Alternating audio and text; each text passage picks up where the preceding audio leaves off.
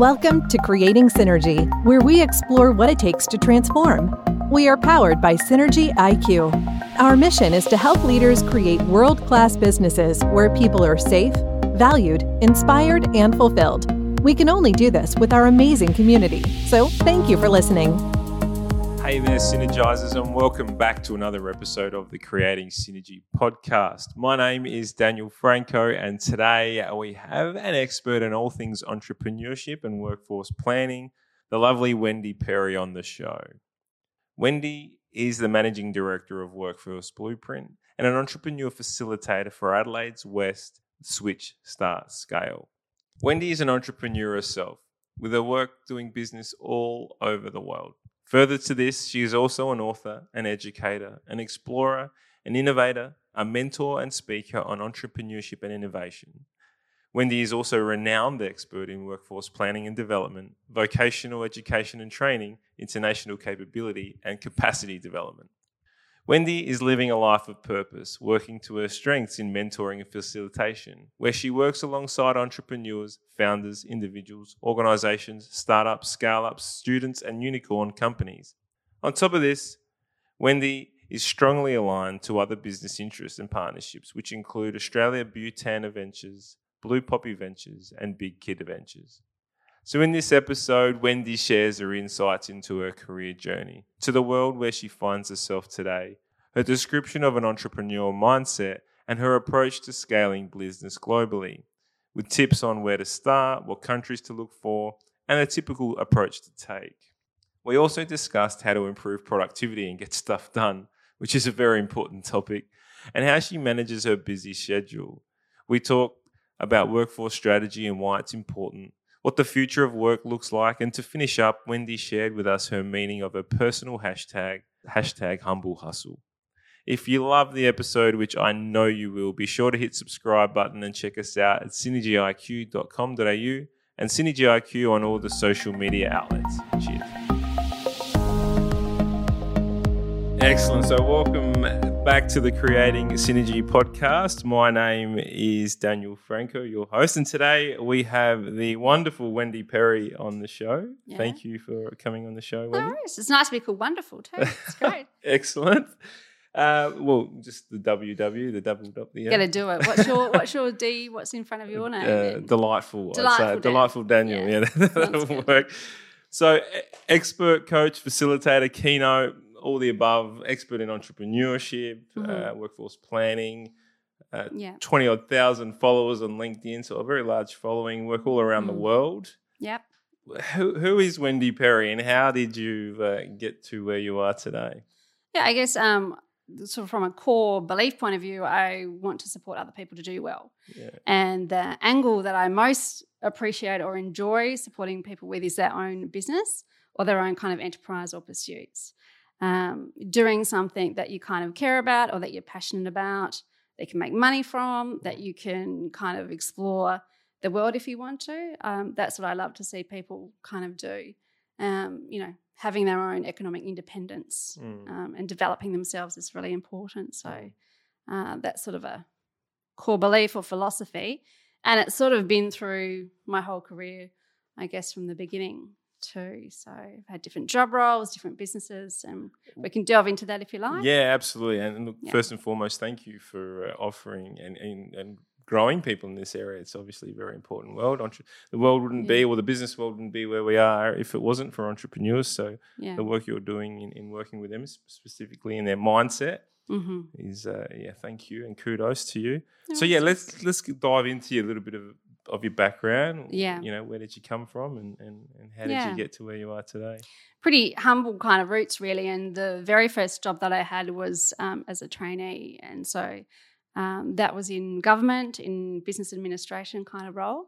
But um, alongside entrepreneurship and economic development, it's kind of like a series of E's. So, like education and employment is, is really um, a focus working with people too. And I truly believe in people developing developing themselves, you know, all through their lives. But um, I had that experience, you know, when I was in my late teens, and um, you know, you're green back then. You don't know any other mm. difference. So I used to go and have meetings with people who were managers and leaders and you know, suggest ideas and all sorts of things. Um, and I sort of finished that uh, quite early, you know, compared to how long it normally takes people to do that kind of length of course.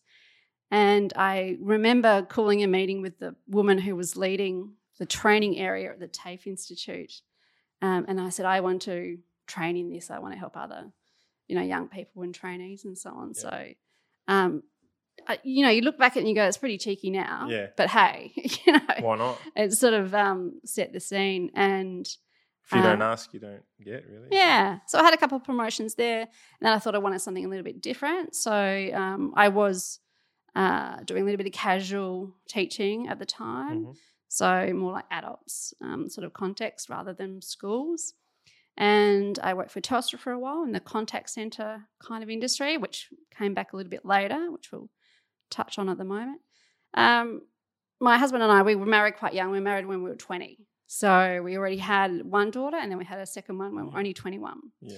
So um, we were like, he was like the apprentice and I was like the trainee. And then over time, we both built businesses. There you go. But um, I started doing a bit more teaching casually. And then I was about 25 and I was offered a role as educational manager in TAFE SA.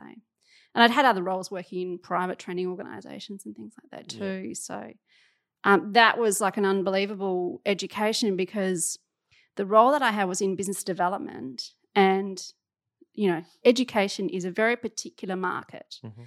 And one day I'd go out to see the automotive guys, and the next day aged care, the next day viticulture, um, you know, all of these different industry sectors, sectors, and you'd never be able to, you know, get that kind of learning mm. without being fully immersed. And yeah. that was around fee for service apprenticeships, traineeships, that sort of thing. Yeah, it's amazing. Yeah. Um, the, the and the BD world, I guess you're always uh, researching the industry. So you're learning from your own perspective, but then also hearing them speak and, and learning. Yeah. And, you know, I was the youngest manager ever in TAFE SA, and I would go out with colleagues from different industry sectors, like go to hospitality people, we'd go down to McLaren Vale, meet restaurateurs or whatever.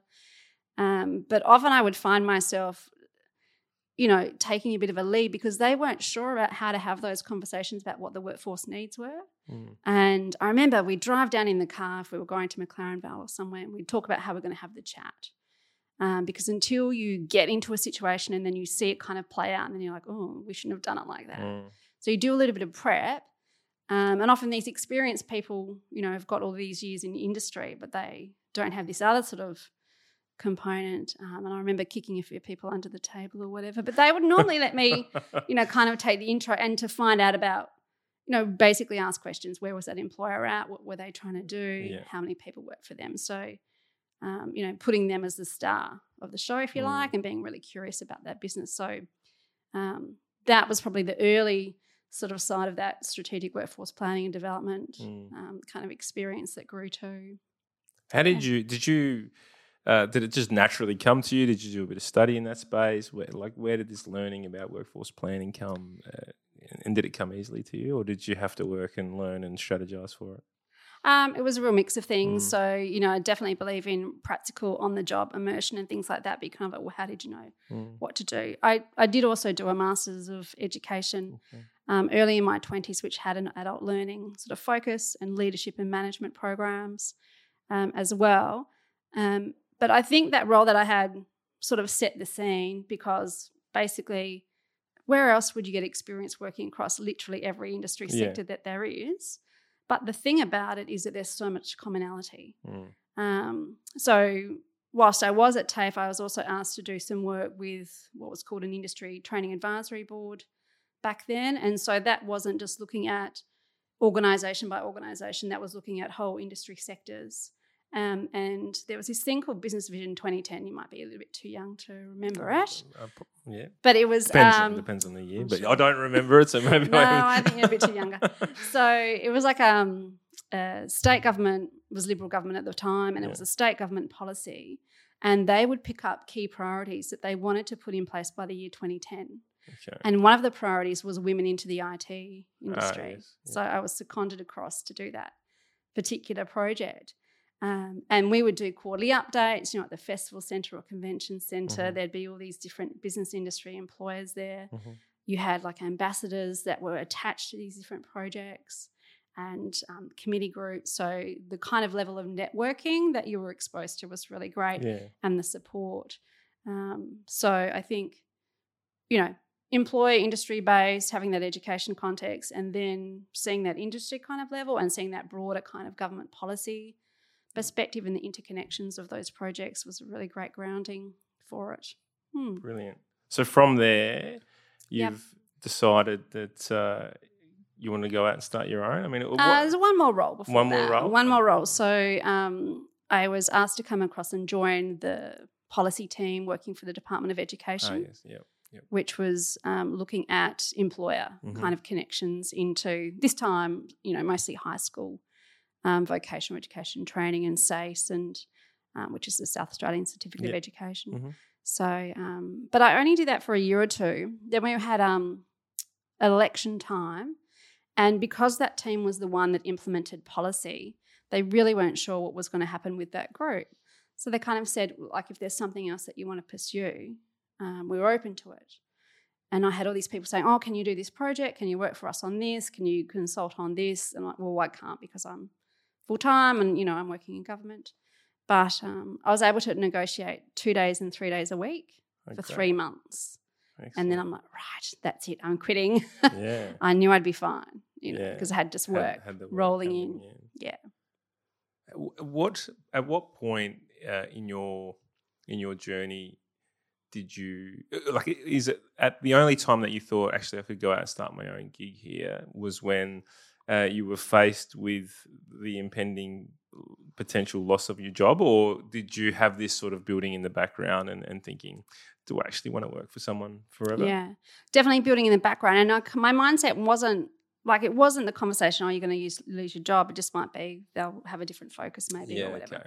So the job would still be there, but I'm like, in some respects, the higher you kind of get up in some of these bureaucracies, the less independence and freedom you have, Mm, and that doesn't suit me at all. mm. So um, from Bit of red tape. a bit of well, I just you know I prefer to have variety Yeah. make suggestions, implement things, and not get permission from Yeah. have to get permission from Yeah. other people.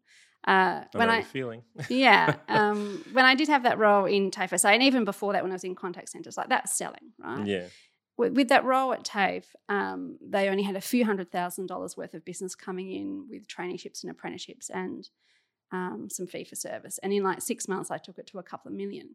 So I kind of knew that I could do that. So I Mm. always had, you know, you might describe it as an entrepreneurial streak. Mhm. I'm like, if I can do this for them, and which is kind of like a bit of a hard slog to be honest, Yeah. in terms of what you're selling and marketing, and you know, you're still working within a, you know, government sort of agency. Yep.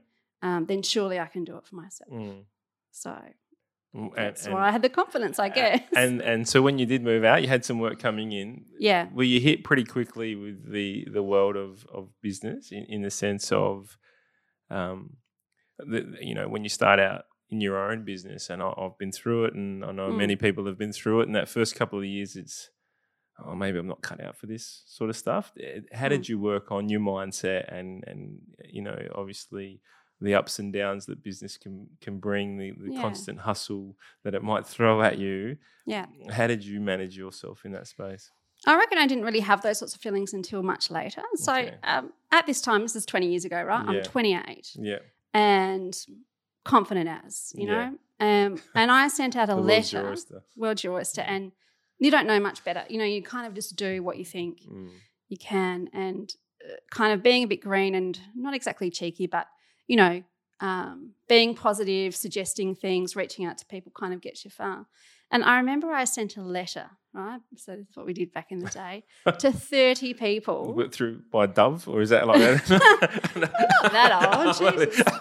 Um, posted staring. this letter to all these connections that I had because I, you know, I did have decent networks Yeah, for, yeah, for yeah. somebody, you know, going out. But I sent this letter out, and um, from that, got a number of jobs. One contract I got was um, with a national program that was basically in a particular industry sector working on their workforce, Yeah. and it happened to be based here in Adelaide, which was unusual. Mhm. Um, and I had that contract kind of like as a backbone, a couple of days a week. It ended up being for eight or nine years. So in that role, I um, coached and mentored a couple of hundred projects that people would apply for funding, and then and this is all from around the country, and it was a real variety of different um, areas. And then you'd be assigned a certain allocation of Mhm. projects to coach and mentor. Um, and because of the kind of marketing and BD background, I also managed the national conference and literally did all their marketing. So it was with that, obviously, I had that context of that organization's hat on. But that can't help but extend your networks Oh, and build your personal brand. And, you know, you fly around the country all the time. Um, I used to fly, you know, a couple of times a month or something Yeah. like that at this time. So um, that then, when you say about the workforce planning and development experience, at this time I was more focused on the education sector actually. Yeah. So that then though put me into the context of again looking inside all these different regions, locations, industry sectors, you know, tiny employers up to massive multinationals. So it was a great kind of education that you Yeah. that you got. Mm. What were the typical ups and downs that you used to face? Uh, though, I mean, were, were Yeah. you always if you're securing nine, uh, nine, eight or nine year contracts? Yeah. It's less down downtime in that space and more about just the constant workload that you have to manage through.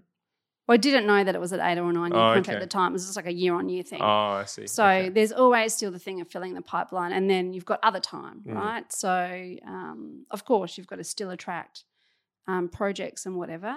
And um, the other personal challenges were, were more about the travel Mm. and the kind of time commitment and managing a family and managing a young family. you got two girls. Yeah, two daughters. So um, you know what were they at the time? They were sort of like under ten, I guess. Mm.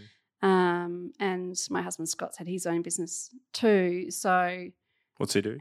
so he runs a building construction company. He's originally a plumber um, and mechanical services, and he's had a brewery and other sorts of interests and um, property and stuff over the years too. So your Yeah. children have no choice but to be entrepreneurs. the Well, the- eldest one was like, I definitely do not want to be entrepreneurial. so um, she worked more for other people, but still worked more for entrepreneurs, if you Yeah, like. yeah, Uh, she worked for university too, and then um, now she has her own side hustle business as well Yeah. as her main business. Our youngest daughter, she started working in my company from when she was sixteen. I mean, officially, Yeah, you yeah. know, when they were kids, they would yeah, do just- tasks Yeah, yeah. and things and come to Do the filing. That's it. um, stuff the envelopes or whatever whatever it might be. Uh, so she started as a school based apprentice in our business, and she didn't like the way that career education was delivered um, at her school. hmm So she started a business to basically address that. Um, So they're entrepreneurs. So what are their names? Your eldest. so Amy, Amy and Jess, Excellent. yeah, and we have son-in-laws as well. Oh, beautiful. We have Dan and Tyler. So there's Not like grandparents yet? No, but you know, probably on the on the horizon pretty horizon. soon. Excellent. Must be very proud. Very proud. Yeah. Um, I'm really interested in. You talked about you f- flying a lot, and you and I have talked offline about starting a business, and we'll get into Mm. the entrepreneurial mindset and, and and what that looks like. But Yep. when starting a business, Yeah. it is a common thought process of need a product, need something to sell, need a service, not something that you know people would buy and pay money for, right? Yeah. Uh, we always look locally. We always look who, who around us can buy and how do we and how Mm. does that work? Yeah. It, it seems to me, and just through your your mindset, that you've not got those sort of blinkers on Mhm. in the sense that you're looking globally, uh, Yeah. which you are. You are working on a on a global scale. hmm Can we? I really want to unpack the thought process and even maybe maybe the procedures around what that looks like. Do we start locally, then we go in, interstate, and then we go globally, or do you just go straight? Like, what are, or, is there no method, or what? What, what do you suggest for anyone that is Yep. looking at starting something which could potentially grow? You know, Yeah. you got the the Tobi Pearces of the world who's gone out and built this app that's just gone Mm. international straight away, and sure. obviously in the news from selling for a couple hundred million, or if not more. Yeah. Um, yeah, just interested in your thought process. Yeah. There's a couple of things that boils back down to. So, as a foundation sort of point, and I guess I see this a lot as the entrepreneurship facilitator for Adelaide, like I'll meet with 15 or 20 people a week and they'll kind of share with me what their ideas might be for a potential business. And it could be an idea or it could be up and running. It's kind of like, okay, yes, we still boil it back down to what's the problem that you're solving, um, what's the minimum viable product or service that you've developed. Because some people take a long time to do that and then they they think that they have to test it in very complex ways, Mm. you know, and they don't necessarily take on board feedback or they get feedback from people who are not even relevant. Do you Yeah, know what I mean? Yeah. Um, so I think you definitely When you say they're not relevant, are you meaning they're not their end user? They're not the client? they're the never going to buy from you. Yeah, Do yeah. you know what I mean? They're never going to buy from you. And even there might be some people who are see themselves in a mentoring or coaching role, but they're never your customer. They've not been in your shoes. They don't know this industry specifically. Yeah. So you've got to be really discerning um, about the actual evidence that you use, and it's will people really put money, you know, pay Yeah. for it? Are they going to pay for this thing? Um, and not just in a sympathy, nice way because they are your friend or family. Yeah. You know, so So actually getting outside of your comfort zone and seeking people who are going to give you some pretty constructive feedback. Yeah. And, you know, you've got to really do that through networking Yeah. and building up relationships. So I think it is important that you do have like a local base. You've got to have a track record somehow. Mm. Um, but, you know, South Australian market's tiny, you know, even Australian market's very small with 25 million Mm. people, right? Sometimes it can actually be easier, depending upon what it is that you're selling, to sell interstate Mm. Because um, here in Adelaide, like we were, in, our strength is how collaborative and network we are. Yeah. But sometimes that can be a bit tricky. That's a very relationship driven. yeah, Well, the old saying is if you can do business in South Australia, you can do business anywhere. yeah, for sure. Why why is that though? Why is it so easy? Why is it that we can go on interstate, knock on a door, Mm. and pretty much get a meeting, as opposed to here you have to be mates or get introduced with someone? Yeah. Well, I guess there's a couple of things. I mean, we are small. We are very well networked from a business industry entrepreneurial point of view. People um, have perspectives or views, right or wrong, about somebody's level of experience or capability or capacity, Mhm. and that might be outdated now, even though the person's sort of grown and developed. Yeah. beyond that. But you know, we all think about, oh well, I know this person about, you know, they're Yeah. at this level and they do this sort of thing. Yeah. Um, now it's easy, much easier to get meetings and things interstate. But when I first started the company, it wasn't that easy Mm. because it was like you were from Adelaide, South Australia. Yeah. Hmm, but you're not from Sydney or Melbourne or do you know what I mean? Mm. That's changed over time. And I think part of it is kind of related to our state branding. Like now many people are envious of our lifestyle and Yeah. potentially want to live here or holiday here or whatever. And we've seen more examples of innovative organisations and products and things come out of SA. So Mhm. we've sort of leveled up. Um, if you can kind of grab that common ground, so you've always got to get some sort of hook or reason as to why you're reaching out to someone. Yeah. You're not just going to do it randomly, you know. So maybe you've got a connection in common that can see something collaborative that you can work Mhm. on, or you've been following them on social media or LinkedIn, and that you can see they're interested in something in particular. Mhm. So from a um, lead gen or business development point of view, or trying to build a relationship, you have to have some sort of connection or foundation. Um, internationally, we can talk about that, I guess, in a sec. Yeah, yeah. I just wanted Um, to touch on that when yeah. you sort of re- reaching out for a hook or a reason or introduction. Yeah. Uh, one thing I would like to point out, and uh, people often uh, come to me, and even just being working in, in you know the business growth aspect of of, Yeah. of, of my business, um, reaching out once is not necessarily. I would say ninety percent of the time, reaching out once, like with one Mm. email or one LinkedIn message or one phone call or one text message, whatever it might be, Mm. isn't going to get you anywhere. It's constant. And they say that the statistics are it takes almost eight to nine times to actually get in touch Mm. with someone. I would say, um, by my experience, um, most people are too busy to read the first one. So you email two, Mm. three, times, whatever it is, follow up with a phone call. I've seen and just purely uh, been thanked for reaching out two or three times, purely Mm. from the other person going, Sorry, I missed your first one, but yeah, I'm, I really wanted to connect with you, whatever it might be. Yeah. So I think the key point in that is don't just stop at the first Mm. email. If you don't get a response, it's not Yeah. over. You can you should keep pursuing. We've got to balance that because you can't be a pest. But I'm know Yeah. I know that's not what you mean. But you've got to be genuine and you've got to have a real reason that you're adding value. Like if somebody, you know, connects with me on LinkedIn and they inbox a message straight away, like delete. Yeah. You know, if it's not kind of customized or personalized, if they've not thought through why would we even connect or potentially do business and even yesterday I had a guy like call me, oh, you know, I just you know looked at your LinkedIn profile and I'm like, oh, like, Yeah. block his Yeah, number. yeah, you know what I mean? like it's it's not good practice at Yeah. all. Mm. I'm glad I got through. Yeah, yeah, you're all good. You're all good. so internationally then. Okay, so Yeah. we so we go into state. So what Yeah. all right. I'm I'm a business in South Australia. I've started Mhm. up. I'm doing pretty well. I want to move interstate. Well, not move into state, but I want to I want to grow my business interstate. Yep. What do I do? Where do I start? Yeah. So I guess um, the easiest way, I think, in the sort of business that you have, and obviously it depends upon the, the context, is Yeah, think yeah. down more. Let's say generically. It doesn't need Yeah, to necessarily be. but you can't have a scattergun approach either, and you've got limited time, money, and resources. And so you've got to sort of hone in. Okay, where might the best connection or fit be? Mhm. Is that down an industry kind of line in terms of thinking about a bit of a segment, or is that more about some sort of location or region, Mhm. or is it more about the kind of profession that the person has? Like they might be a HR manager or a CEO or whatever. So then you think So through- really betting down your strategy. what- yeah, and like your target market and Yeah. like prioritizing that. But then you think through where are they hanging out? So are they members of a peak body or a professional association, or are they connected to each other in some way, shape, or form?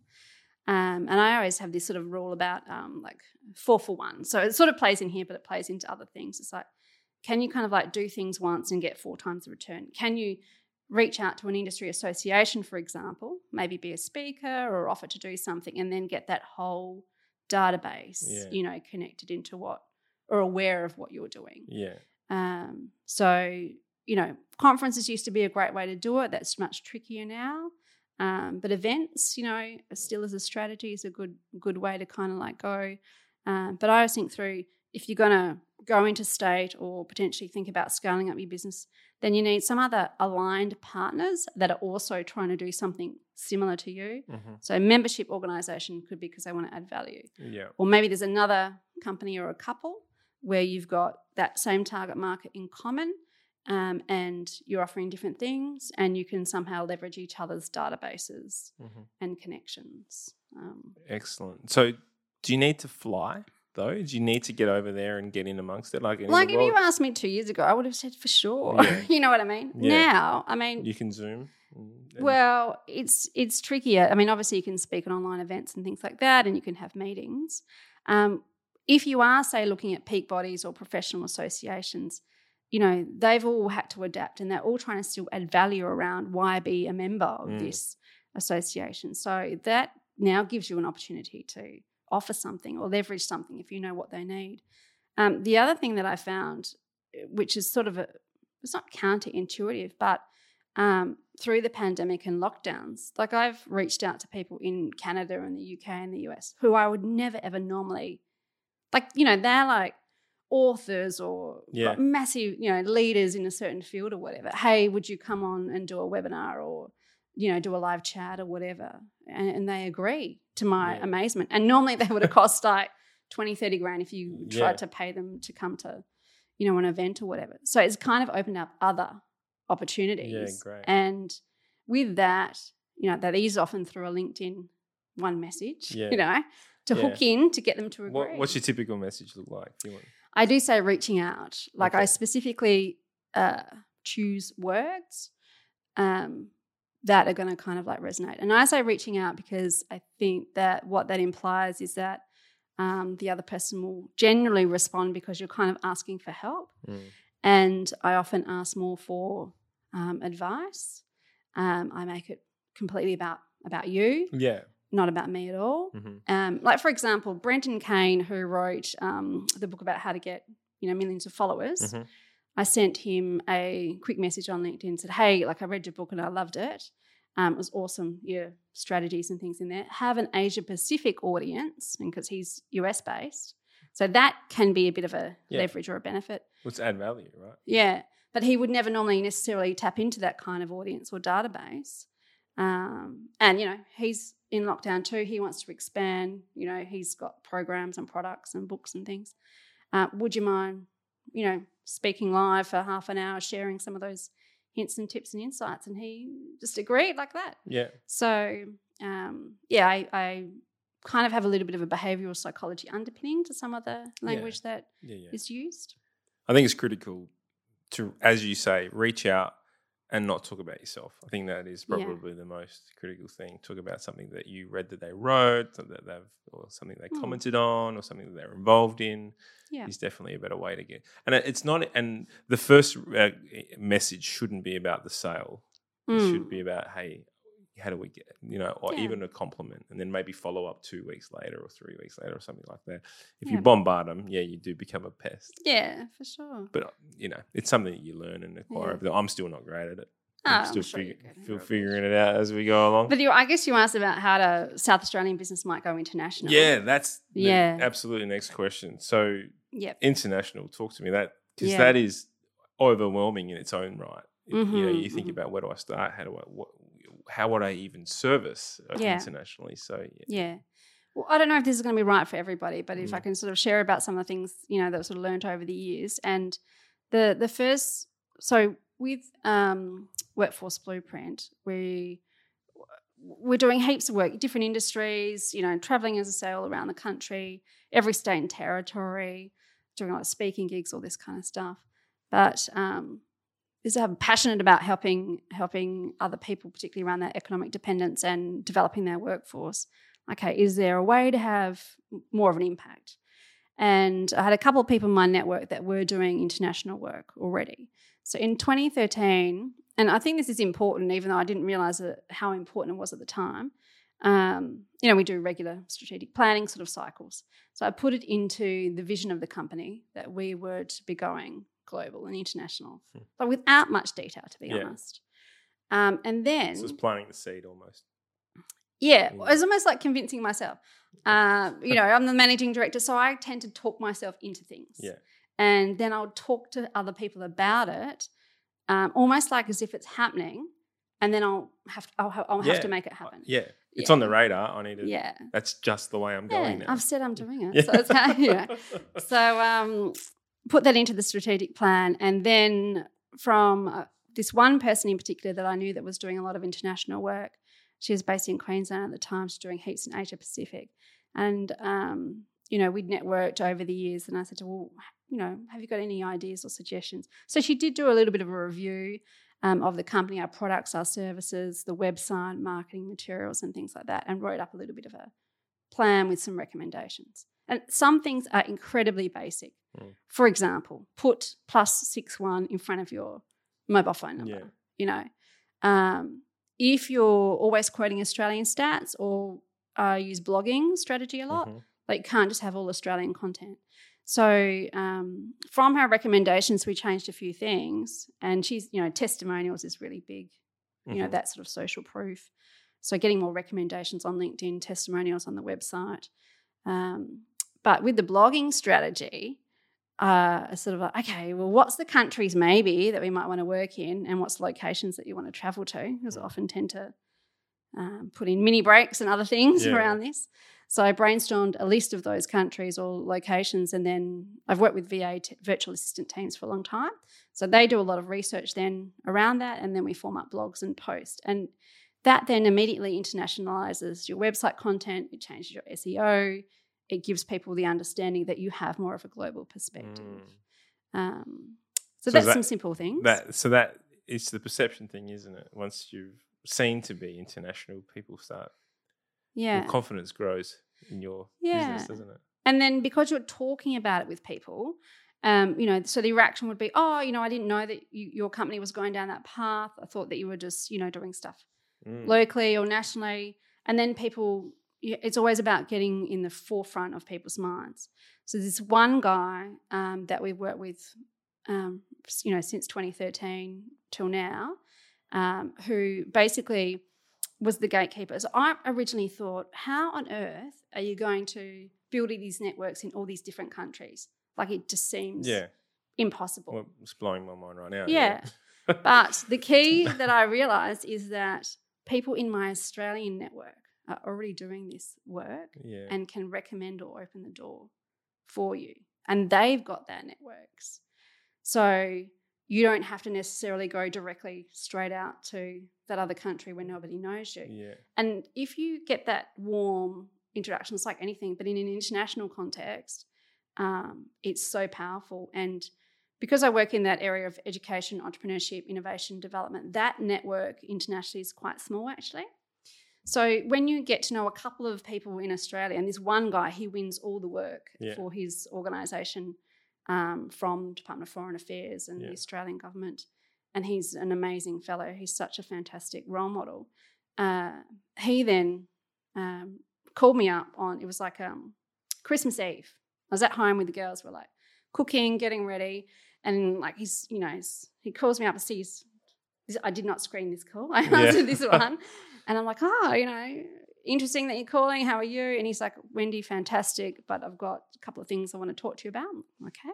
He goes, um, we've got a couple of projects coming up. Would you be interested in working in the Maldives and in Bhutan? I'm like, yes, Yeah. yes, I would. Uh, uh, uh, yes. yes, absolutely. So um, uh, it was really through him initially. yeah. Wow. And So how do you? Okay, so next step is how do you then actually work there? Do you just, Yeah. you fly over there? What is Mhm. it always relying on you? Do you have to employ people? Like, what is the? Depends upon what it is, but often it is, you know, you there is a level of who you are and what your expertise is about. Mm, If you're in a knowledge based business, Yeah. right? Um, so if you're the lead, you know, if you're the managing director or you're the lead expert or consultant, like you can have other team members for sure. But internationally, particularly in some Asia Pacific regions and countries, they want you because Mm. you're the yeah, you're the you're the managing you're the it, you're yeah. the top person, right? So Yeah. um, this is don't how want second best. that's it. So that's something you got to definitely sort of manage. And, um, you know, obviously through the pandemic, things have changed, but I was going to, and not just me, other team members too, we were traveling a lot internationally. So these sort of projects we're involved in typically involve an in country immersion with people, could be representatives of the government or heads of industry or like entre- top entrepreneurs from that country. And you, you're just meeting them I mean, you do as much prep and understand and research as you possibly can, but there's nothing like being there, right? Yeah. So, um, and I'd never been to the Maldives or Bhutan, for example. I'm sure it wasn't that nice. isn't it? oh, there's, there's fascinating sort of context to it. So, um, like in the Maldives, for example, I went to Male, which is the capital city. It's Yeah. only a two by one k island. yeah, You can literally see across that's the whole amazing. island. Um, and it's strongly Muslim. There's no alcohol there. At the time, it was relatively gender, um, like strong gender lines. So the Mm. women were not as uh, well supported, perhaps. I mean, they Yeah. had significant job roles and things, but you know, the men would often dominate the conversation, this sort of stuff. Yep. So you've got to learn a lot whilst you're there, and even your dress. Um, when you, you go to Bhutan, and this is when I was with Nelson, who was a great role model, you know, you um, you bow and you put your hands to your knees if it's somebody important, and if you go down to your ankles if it's royalty. Now we we met royal family and went and the parliamentarians and ministers, Yeah, wow. um, and I didn't wear traditional dress at first in Bhutan, but then I'm like I twigged and I'm like okay I think I should, so I you know got some traditional Yeah, dress and Yeah, and wore that. And again, you've got to just be quite self aware about your communication and body language. And it's not like you have to necessarily, there's not like rules, because it's all very contextual. hmm So it's not black and white. yeah, It's kind of like when you're there, as long as you are open to this and aware, you'll pick up on Yeah. what, how you need to behave and what you need to do. Well, you do what you can to influence, right? Yeah, but also I guess in lots of these cultures, you know, there is hierarchy, there Mm. is uh, things take longer. You know, Mm. there's VIPs, there's ways Yeah. that you've got to acknowledge people and put others definitely before you. You know, So when you're standing in front of royalty in another country, yeah. well, going- actually, I met the prince on the plane, but Did yes, ya? I got a selfie. There yeah, yeah. what what's going through your head at that point? Are you thinking, "Uh, how have I ended up here? Or, Holy crap! Yeah, How did I get here for sure? And you have to pinch yourself Yeah. sometimes. When we went to um, the Maldives, we had afternoon tea in the palace. Yeah, wow. you know, like with advisors and things. And um, I'm just like, I can't even believe that I'm here. and I'm like, people wouldn't believe it. Do you know what I mean? Because it just seems so different to what Mm. your life is like normally. But because of the sorts of projects that you're involved in, you are kind of you're sort of representing the Australian government. Yeah. I mean, not directly, but you were like a role model there for the country, and so you've got to also be mindful of, um, you know, how you behave. Like we went to um, ambassadors' houses and the embassies in Indonesia, for example, and all sorts. So what was the way? It was like workforce planning for the country. Is that kind of what you're yeah, like? Yeah. So um, Because a lot of our listeners would, really understand the whole workforce planning, but from a business perspective, not from a Yeah. country Yeah. And I guess there's operational level workforce Yeah. planning, you know, which is a bit more day to day and Yeah. even like a more sophisticated version of rostering. Then there's strategic workforce planning, which is what what Workforce Blueprint does. So that's looking at where are we now? Where do we want to be in three, five, ten, sometimes longer time periods? Um, and figuring out the gap, and then what do we do to bridge the gap? So um, with these projects, some of them are down that line. So with um, those first ones, it was with the government representatives who wanted to look at the workforce needs for the whole entire country. Mhm. Then we've had heads of industries that are looking at their own sectors and then contributing that up to a national picture. Um, you know, we've had people representing large corporations as well, where they're looking more at their company. And then um, because you're doing work, which is basically we've not got enough people or we've got too many people, that then leads into that whole discussion about entrepreneurship and job creation. Mm. So that sort of built over a few years. And then um, we've had like top 25 entrepreneurs come multiple years in a row from Indonesia or from Bhutan and other countries. And that's been more about supporting individual entrepreneurs, but also building ecosystems in other countries and learning from Australia and vice versa. Yeah, wow. Yeah. But I did have this experience when I went to Indonesia for one of these first programs, and we were in, um, I think we were in Bandung this time. And I looked at the different companies, right? But sometimes you can't tell exactly who they are until you get there. Mm. And we were doing the kind of like opening session, and people were introducing themselves. And I realized that there was a guy there from Gojek, and I don't know if you know Gojek, but it's the number one unicorn company in Indonesia. Um, and it's like does scooters and things like that, but now they do ticketing, massages, is basically any kind of services. Huge. And when that sort of sunk in, and this is, you know, early on in the piece, I'm thinking, oh my goodness, like Yeah. We have to completely shift some of the content that we've got here. You know, it was too basic. Literally had to change it overnight because yes, we did have small, you know, solo entrepreneurs and things there, but they still had massive followings Yeah. on, on, you know, socials. And then we had the biggest, most impressive, you know, Yeah. startup in the, so the scale is just and you know, Indonesia's 250 million people, so there's lots of. They have this 1,000 startup program, which means 1,000 unicorns, yeah, right? So that funnel is huge to then get to to this. So, you know, sometimes I have these moments. I'm like, oh, you know, I really have got to work hard and quick and fast Yeah. to um, to do this, and you know, kind of like draw out that that expertise. And in the end, we've hosted five or six unicorn companies now, so I got, I got you know more twigged into that. But that first experience was Was- was like, oh my goodness. Well, it's just the old, you know, everyone's favorite word at the moment, the pivot, right? You're able to pivot on the spot and It's like survival. Do you know what I mean? Like I'm not, I don't want to look like an idiot or embarrass myself or not run this program to the level that it should be run. yeah, 'cause you get one crack at it. don't? Yeah, and um, you know, they then obviously talk and network and share feedback, and um, so that was like a three day kind of immersion that we did there, and then we hosted what we generally host those groups in Australia for a couple of weeks and design the whole program, and again give them access to people that they would never normally meet, Mm. and then go back a couple of um, months later because everyone has a project or something like that that they're working on, and then they pitch that and present that back. Yeah. So to recap on going international, yes, yeah, look at your existing networks, yeah. join certain industries and stuff like that, forums. Uh, for more like forums. Like for example, I had um, another opportunity where I was on this UNESCO UNEVOC forum, which is the United Nations, Mhm. and um, there'll be in any industry sector there'll be kind of like more like internationalized forums and Mhm. networks and e-news and stuff like that that people can get. And I saw this post which was like, "Oh, hey, we're going to run this entrepreneurial leadership program in Bonn in Germany. You know, leaders from around the world applied for it." And I reached out to the guy who was running it and said, "Oh, hey, you know, are you interested? Do you need some facilitators? And are you interested? I saw that you were looking for this, that, and the other." And sort of, you know, put myself forward. And I ended up getting that opportunity, right? So they flew me to Bonn in Germany. Yeah. You know, you're at the UN HQ with a view over the Rhine.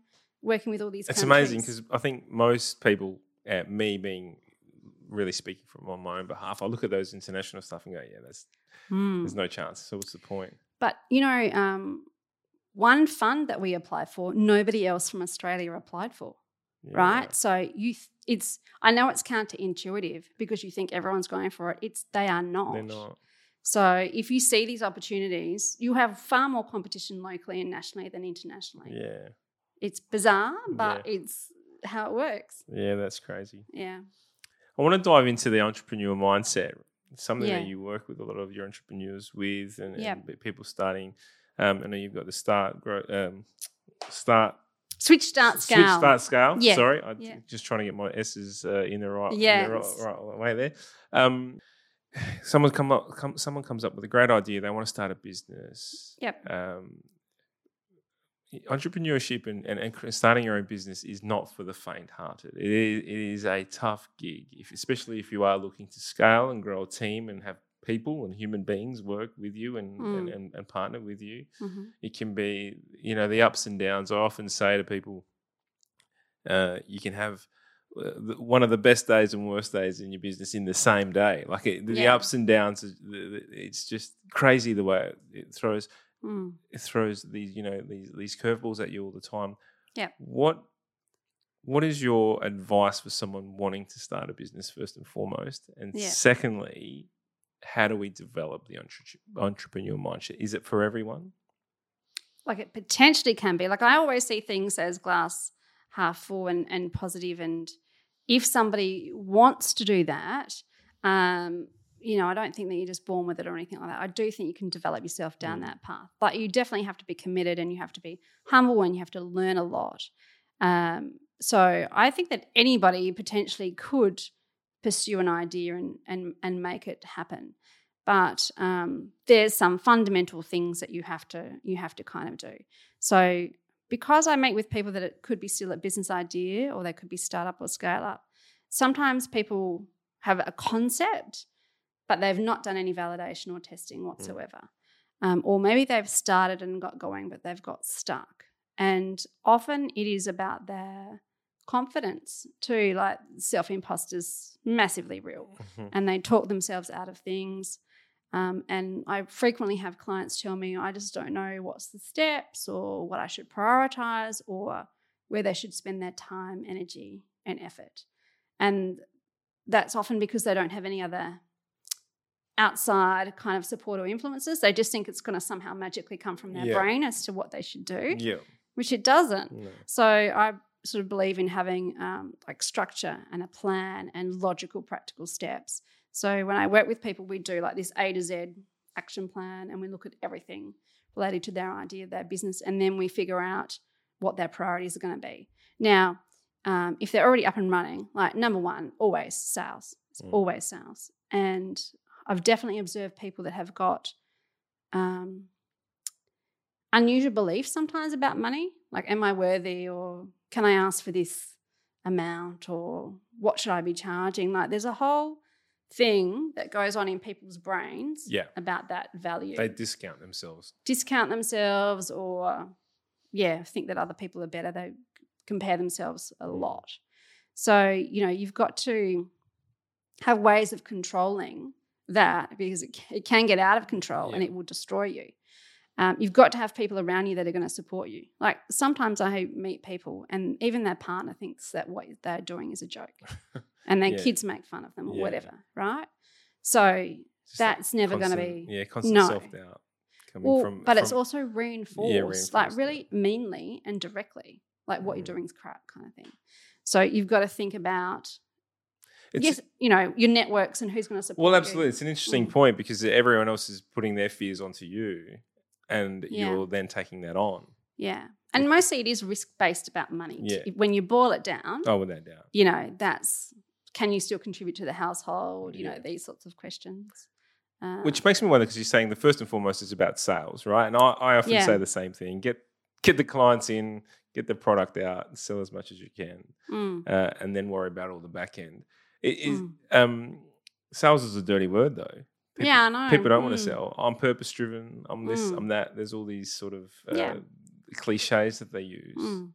the ultimate goal is to sell your product, is it Mm. not? So figure out a way in which you can and Yeah. it connect it to a purpose. Yes. Yeah, for sure. And you got if you say, for example, you do want to reinvest in other um, purposeful activities, well, you got to have money coming in, and it's not that you are overly focused on money either, because then people think you're an idiot, right? You have Yeah. to be really balanced about this. Which just gives you options. yeah, well, people have to still want to see a need to buy your thing, Yeah, whatever your thing is. Yeah. You know, you still have to be serving clients, and there has to be a need for it, and and not just a need, but a want. There has to be a problem for sure.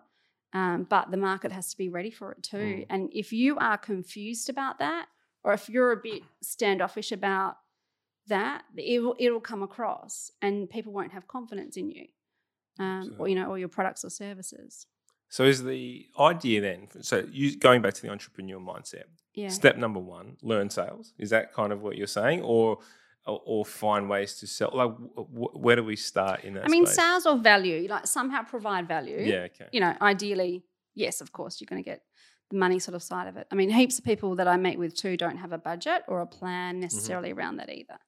In some respects, that can come a little bit kind of um, later, I guess, because you still have to go through those validation if you're really early stage, yeah. right?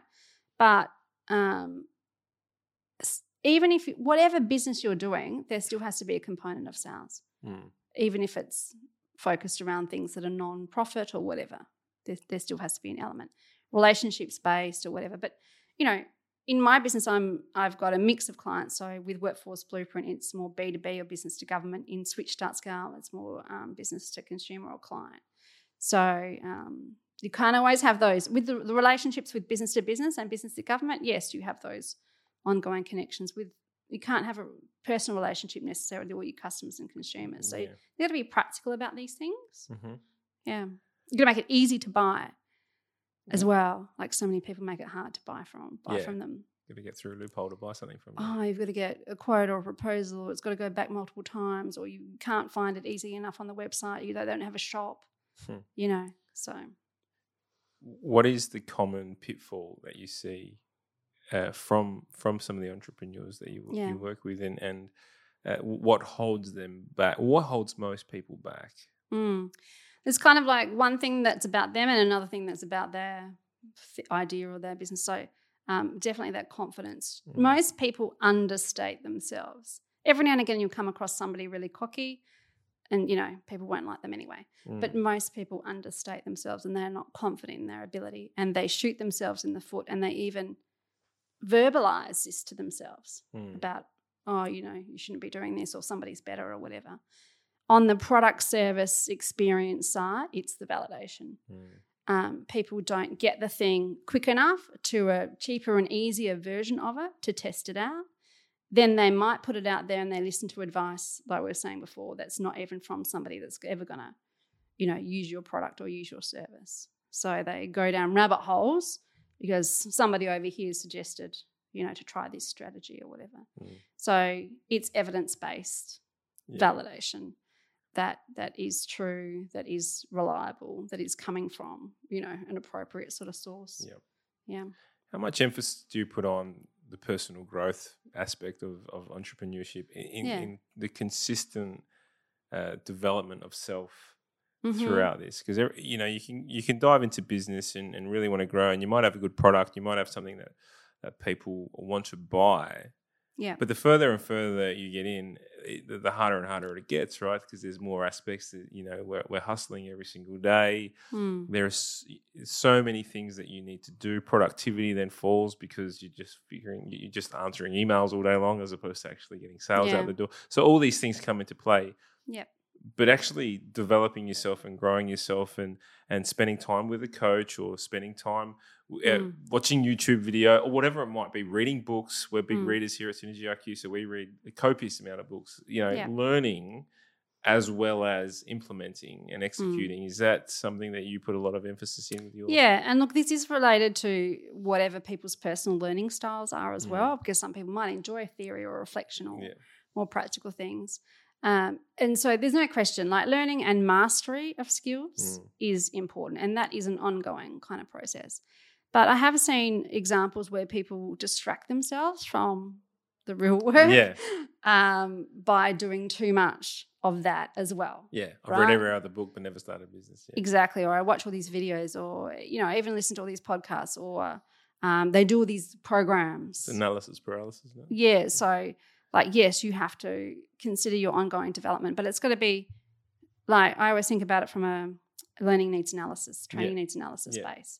And look, there could be 30 things that you could do, but you don't have the time, energy, and effort for that. So, what are the top priority things that will get you the best kind of return? return on that um, and it's similar to things like networking and events Mhm. so um, like i do go to a lot right but Yeah. that's because of the sort of work and role that i have and i host heaps of them Mhm. um, but sometimes i see people going to stuff i'm like why are you even going there like you can go to some networking events for friendship and connection and support that's valid Yeah. but if you're not going to enough events um, or not in enough networks where your actual customers and clients are, like what are you, what are you, how, why are you doing that? Yeah. You know, you're doing it for some other Yeah. kind of purpose. Um, and maybe that's again a bit of a way to step back from that sales or whatever. Was it, the thing is just really as figuring out who your typical avatar is or the persona that you're trying to. If you if you're Yeah. targeting the C-suite, for example, and you're going to Mm. sort of random uh, catch-ups, that uh, networking drinks sort of thing, Yeah. there is a bit of time wasting. So it is Mm. how do you get into the rooms with the the executive team? Yeah. Do you start off with those lower end networking and then move your way up, or do you just like Uh, maybe depends how confident you are. Yeah. Like uh, you know, networking definitely is a is a core capability that you're going to have to have if you're if you're starting up a business or you're the the leader of your business. Absolutely, um, you know how to have good conversations, how to listen, how to be focused on the other person, not yourself. yeah Um, not to be cocky and arrogant and those things where you just see people and you just go, no, avoid that person. Um, you've got to still give value first, and you can't expect that something's you're not gonna you're not gonna sell. You know, meeting somebody for the first time, and Yeah. that would be offensive even if you tried to do that. So for practice and for development, perhaps there is some networks that you might go to, and I always think it's important. Even though I was doing a lot of international work, I still kept yeah ground grounded in more like a local regional network Absolutely. too. So, um, but I guess what I'm saying is, you know, regardless of what you do, automation technology wise and all your systems, you still only have a limited amount of time and and energy to put into things, um, and so you've got to think through how do you how do you chop your week up. Sometimes I have conversations with clients and they'll be like, "Oh, can I just talk to you about how I am spending my time and how I have got my calendar working and and then I show them mine and then I you know because I've got lots I block out even dinner with the kids you Yeah. know what I mean yeah so you know Oh, um, this is very topical at the moment. I am um, very much in that space of learning how to be more productive and, and, Yeah. and use my calendar to the point where um, I'm, you know, even putting in my calendar now when I go for a run or something. yeah I, like d- I- I do that for sure Yeah. yeah It's not something. not that I run but you yeah. know, Well, yeah. It's more about. Um, it, it's something that I'm trying to evolve because I was. Yeah. Uh, I've always been the type of person that just rocked up and did anything and just kind of, what you Mm. know, whoever screamed the loudest, I'd jump at and just Yeah. do that first. So, uh, really utilizing your time. I know that you do a lot in that space, and you mentioned before the four to one Yeah. method. Can you Mhm. give us a little bit of insight what that looks like? So, be, Yep. from a productivity point of view, and any hacks you might have. yeah for sure so like a really practical example you do a webinar right Yeah. you're going to record it you are going to then obviously do a follow-up email and send that recording out you might share it on social media as well you're going to get it transcribed you're going to turn it into an ebook you might chop it up and turn it into blogs the video content you might repurpose for an online program Mhm. so that's the sort of thing that i Mhm. mean um, Efficiency. Yeah. yeah, and even uh, like I've got a client and she's just published a book. So she used her podcast, got her episodes transcribed. That's the chapters of her book. So I've helped people figure out what's the best way to use this four for one. Like if you can get more than four out of it, Yeah. you would do. Um, even something like an e-news, right? You might Yeah. do an email e-news that you might do monthly, perhaps, because you want consistency and communication. Mhm. You're then going to chop that up for social media. Um, you're probably going to have a blog that you also include in your e-news. You know, so you're going to think about ways that you can repurpose and reuse content multiple times over. Um, one of the things about your calendar and your time, like I wasn't like this at first, like I was pretty resistant, But now I have a mindset of outsourcing first, Mm. and that's completely changed so much. Um, so, So, any- ha- yeah. so from a VA point of view, or well, or or, or yeah, like I use yeah I use VAs, but you have to change your mindset. Like at first, my husband Scott's like, "You're just doing too much. Let's try out a VA." It's like 15 or more years ago. I'm like, just don't think they'll do it good enough. Yeah. you know, I'm not they don't sure. do it the way I want to do it. Yeah. Exactly. What am I going to get them to do? Anyway, we found somebody through one of those sites and interviewed them, and they did 20 hours worth for free. It was databases, I think, the task was, and a few other bits and pieces related to socials or research. And their work was outstanding. We paid them, of course. Um, but, you know, over the years, we've then used them and their team, they've scaled up to 20 people at a time for us, depending upon different projects. But what you do is you think through, okay, I've got these projects coming up, these events, these programs, opportunities that, you know, we want to write these blogs, we're going to have this content. And you get the VAs to do all that ground research first. Um, because you don't want to use your time or one of your team members' time doing that that kind of work.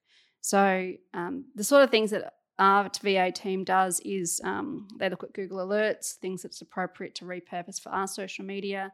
They develop databases for us. Say we get a project, like maybe um, just recently we did a project related to, uh, or we were researching a project related to hydrogen. Mhm. So they could do all the research from around the world related to that topic. Or maybe we're doing a workforce plan related to a town or a region, so they'll do they'll do that. Um, maybe we've got events coming up with Switch Start Scale, so you know things like um, setting up the Zoom, the Eventbrite, you know the Facebook event. Yeah. So if you can think about that first, because you're always going to be a- dollar value, you know, way above Yeah. these sorts of kind of admin tasks, and even your team members are. So it's like if you can put yourself into that zone, then your efficiency just becomes, you know, nuts. Yeah. Yeah. Yeah. I really like Mm. that. Yeah. Um, from a from a diary point of view, how did Yeah. you how did you get to that point where you managed your diary to to the level of you know booking in time with your kids? Yeah. And- well, and- one- one daughter doesn't like that, so I can't send her a meeting request. No. But the other one's fine. um, I don't know how many years I've done this for now, but I mean, I essentially use a Google Calendar, Yeah. right? And uh, recurring tasks in there. And then um, I normally see clients um, for at least three days a week. Mhm. And then I block out some, um, you know, office catch up kind of time and then more like some development, either business development or personal development. And then there's events and things. So what does that look like from a from a Like hourly blocks, yeah literally. yeah? So if Yeah. you've booked out three days for clients, Yeah, you- and then it's one one client per hour. one client per hour, and Mhm. do and all in the same space. Like how do you how do you uh, manage the, the locations? Like if you, do, if you're are you going to each of the client's site, or are they coming to you? or- Clients are normally coming to me. Depend with Workforce Blueprint, I'm normally going there. So then I'll put travel. We will put travel time either side. Yeah. Okay. Um, I do have a lo- Australian-based personal assistant as well, Mhm. and which I only did more recently, maybe in the last year or two, because the biggest stress that I had in my life was email. Mm. So I get like a ridiculous number of emails. So she set up a really systematic column, uh, not column, folder Folder. system and automatic, you know, responses and rules. And now I only have to look at a small number of urgent or actionable emails as opposed to the other things that are more for noting or reading or or whatever. So, um, and she also looks at my calendar. I have with Switch Start Scale, my calendar is publicly up on the website, and we use Calendly, and people book in Yeah. either online or face to face. And then, you know, if there's travel time, well, that gets booked out. Yeah. as I use the I use the online meeting tool through our CRM. yeah, And the one thing that uh, frustrates me with it is that people can book random times, right? You give them time Mm. frames in between. yeah, But then I might have a meeting at nine o'clock, for example, yeah. and then someone else books in for for eleven o'clock, Mm. and then no one will book in that middle piece. And so Yeah. I'm kind of sitting around for two hours, and I'm not Yeah. very productive within those two hours because. So I really find that I prefer to manage my own diary, so I can really put them, block them in Hmm. in certain way. I, I'm still Hmm. trying to work this out. Well, I think we switched Scale because it's a different sort of service. You know, Yeah. people can book in for the one hour coaching and mentoring, online or face to face. They can choose. They got the options. They can do 15 minutes and they can do 30 minutes Yeah. actually as well. When it's more um, business development, say for example, we've got some clients at the moment that are councils that want to do workforce plans. Well, Yeah. you know, we're going to go to them, and you know that's going to be more an email conversation back and forth to find a time. Yeah. But in my calendar, I've still got a chunk booked out for that kind of thing. Yeah. Okay. Um, and at first, when I got Calendly, yeah, I wasn't good about the travel and stuff like that. So Yeah. I messed it up at first. Takes a little bit yeah. of time to get used to it. Yeah. Um, it's a way. Yeah. There's, Hmm. there's an art to it. yeah, and I was definitely at beginning probably having too many people book in. So then I Mm. pulled that back to chunking time. How Mm. important is it to work on the strategy and go back and do that office work and, and really just concentrate on the future focus and the plans and the, you know, Mm. the one, the three, the five year plans, all that sort of stuff. Uh, Yeah. it- you know, you talk about being being a leader within your own business. It's about thinking strategically. How much Yeah. time and effort do you put into that weekly? Um, well, again, I'm not sure if I would carve this out specifically because Mm-hmm. it happens often. Sometimes it happens in formal times, Mhm. like when you are doing reviewing quarterly or you know annually or whatever, Yeah, yeah. and um, often go away to do strategic planning, like Mhm. s- some location.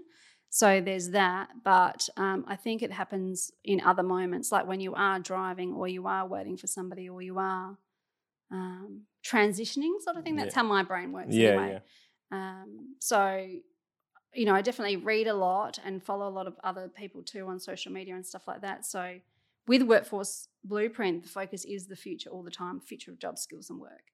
And naturally, your mind just sort of sits there, perhaps because of the sort of person that you are and the personality, and you're always looking the horizon and what's coming next. But your work informs it too you know Mm. because if you're working in that space you get all of these kind of inputs that you would never normally get Mm. about what that picture is kind of look like looking like so you need some processing time time for that but i guess yeah you've got to have some um, you know formal time set aside i think those regular review periods and then you know a couple of days normally each year for that you know longer term strategic planning How do you manage the uh, the the best way I'm trying to think of putting this is the approval of diction, uh, essentially of trying of getting back to people when people email you. Mhm. There's uh, especially people that you you really want to do business with or work with, or Yep. people within your own team.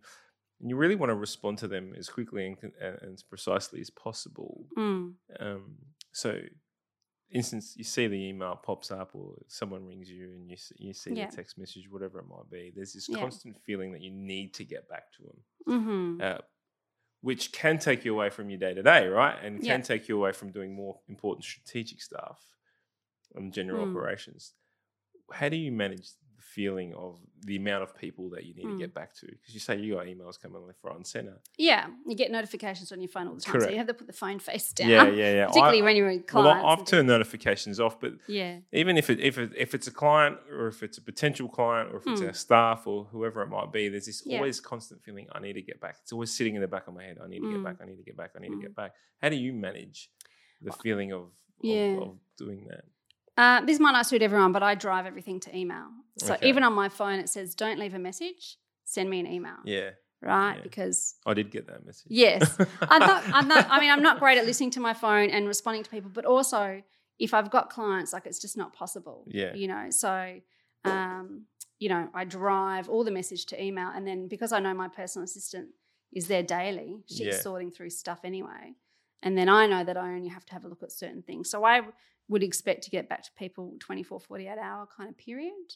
Um, Do you do you earmark that to them? Do you say, no, I don't. I just think that's a expectation mm, if somebody thinks that you're going to get back to them within an hour or two or even same day now i think that's a bit tricky and maybe it's more about what's coming from them rather than yeah, you correct, so sometimes we put other people's expectations on our yeah? Ourselves Oh, it's funny. I had a conversation with friends and family the, the other day, and we're all in disagreement. Uh, me, Mm. everyone was in disagreement with my theory on this. Mm, If someone rings you and Mhm. leaves, and, and, and you miss the call, yeah, I ninety nine percent of the people in the room that I was Mm. talking to said that it is an expectation that I that, that the person is to call back. No, not if they don't leave a message. Correct, and no. that was exactly my argument. So Yeah. thank you very much. Definitely I'm, not. I'm going to Well, a lot of replay time this. it's bloody scammers and stuff. A lot of time it's scammers and Well, stuff. that, anyway, that's, you what, know that's what I I'm mean? saying. But if you know Yeah. oh, no, if you know, Yeah. if you know them, you should call them back. No, No, it if is they your don't leave a expectation. Yeah, exactly. If they don't leave a message, and then because of the voicemail that I've got set up, people send me an email anyway. Absolutely. Yeah. Brilliant. Anyway, we're going down in semantics and that So sort of good. stuff. Um, you talked about the future of work and looking more in, into the longevity, and you are Yeah. with Workforce Blueprint. You are doing, you know, looking further forward. Mhm. The future of work right now, it's up in the air. We got job shortages left, right, and center. We got Yep. people screaming for work, people stealing and, and uh, when I was poaching. Poaching's nicer. yeah, Yeah, is a better word. Uh, poaching uh, left, right, and center. We've got Yeah. big companies coming from overseas saying we're going to set up a thousand jobs only Yep. to take away from the small, the smaller teams. So they're not really, uh, Mm. they're not really creating jobs. They're stealing jobs. Uh, well, poaching, I should say. They're they're they're they're, they're robbing Peter to pay Paul. So you got all these problems in in in the world at the moment. Specifically, in I'm talking specifically Australia. Mhm. How do two questions to come out of this? Yep. What does the future of work look like out, out, out of this pandemic? Yeah. And secondly, where are we going to get more people? These people from? Yeah. the future of work is still very human focused, Yeah. right? Even though we might use all of these different technologies and so on, and we'll see much more of a crossover. For example, um, there is a company that's been working for a number of years on, on a humanoid um, humanoid robots, Mhm. and um, they're out of the US and out of New Zealand, um, and a lot of companies have kind of picked up, like banks have picked them up. Um, emergency services and so on, right? But they still have to be programmed and trained at this stage Mhm. by a human, Mhm. right? So that's just a complete reality. And in fact, we are going to have to go more before the pandemic. We probably thought we were being dragged down this automation path with some people being a bit resistant to it because they thought that people would lose jobs. Mhm. Now we're in a situation that if we don't maximize that automation, because we already don't have enough people for the jobs, Yeah. particularly in a Western developed context, we should probably say that Yes. Yeah. um, we need the automation to work even better Mm. for us and for that to be amped up even more because we just can't fill the jobs that we have vacant at the moment. Now, you know, we're sitting in Adelaide, South Australia at the moment, not locked down. There'll be people listening, I'm sure, from other places where the perspective would be different because of the context of being locked down and seeing lots of businesses struggling. But post lockdown um, and post pandemic, all the signs are indicating a massive boom. And even in our state, we have already experienced, because we had a more of a lighter touch experience, perhaps let's say around coronavirus, we weren't locked down for so long. We've already seen evidence of those, those booms happening.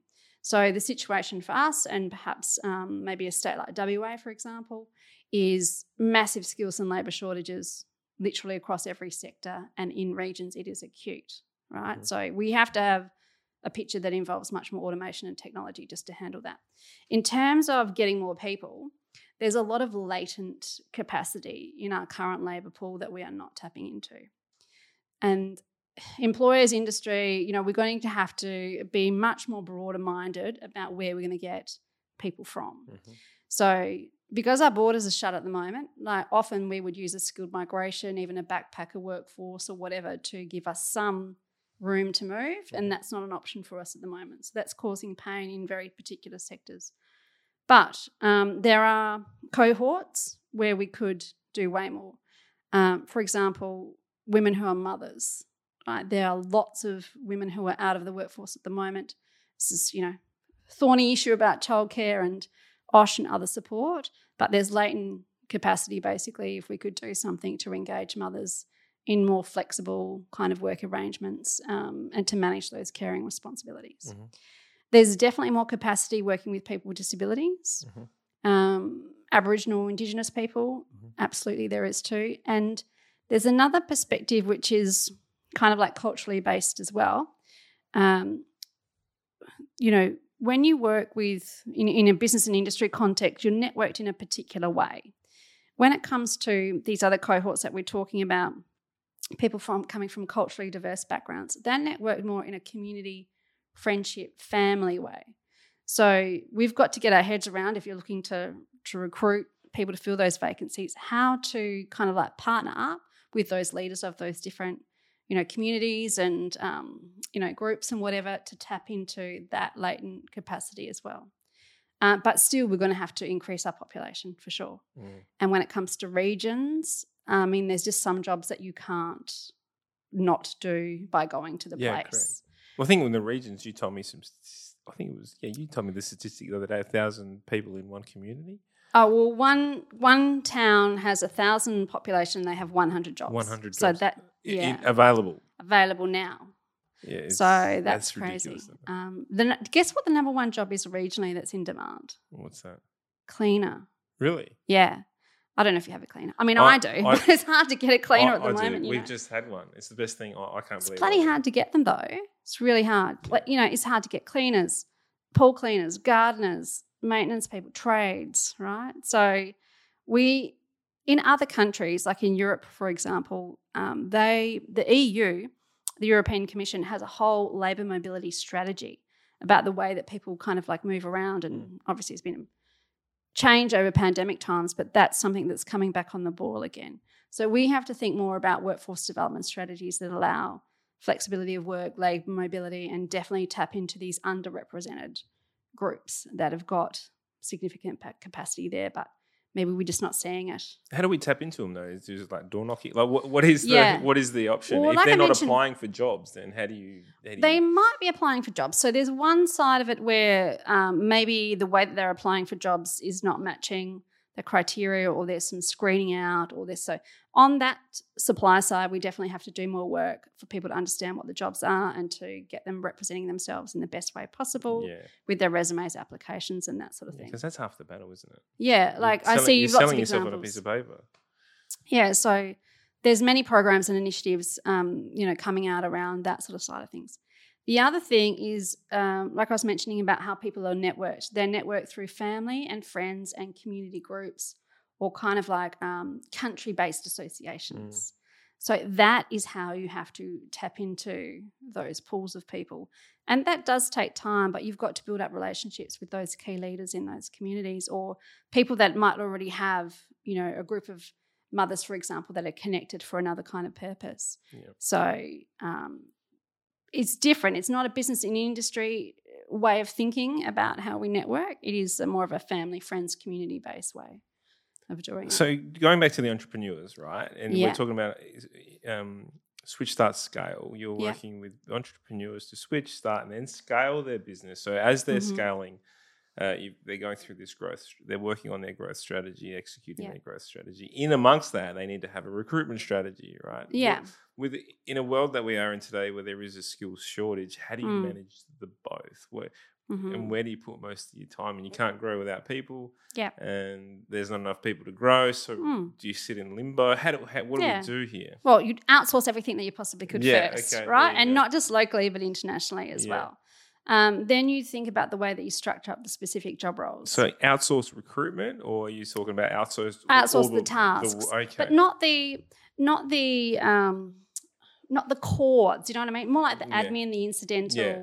the kind of time consuming tasks, Yeah. right? So if you you because you want to do this lean still Mhm. in terms of scaling up. So whatever you can outsource and get off your your team's plate, you you will sort of do that. Then you'll think about how you're structuring up those job roles in the mindset of who you want to attract. And like you have to have much more flexibility from an employer point of view about the way that you're thinking about start time, finish time, hours, Mm. you know, um, flexible kind of work arrangements and packages. Definitely working from home is here to stay forever. Yeah. Um, you know, some tasks can't be done that way, so you've got to think through the way to best structure that up. If you are looking at other diverse pools of people, like people with disability, for example, then the job role needs to fit much more around them, you know, and their strengths. So we've got to sort of flip our thinking a little bit and not just think, oh, okay, we're going to put this job out and we're going to, want to, you know, have this start and finish time. And this is what the contract's going to look like. It's much more of a negotiation.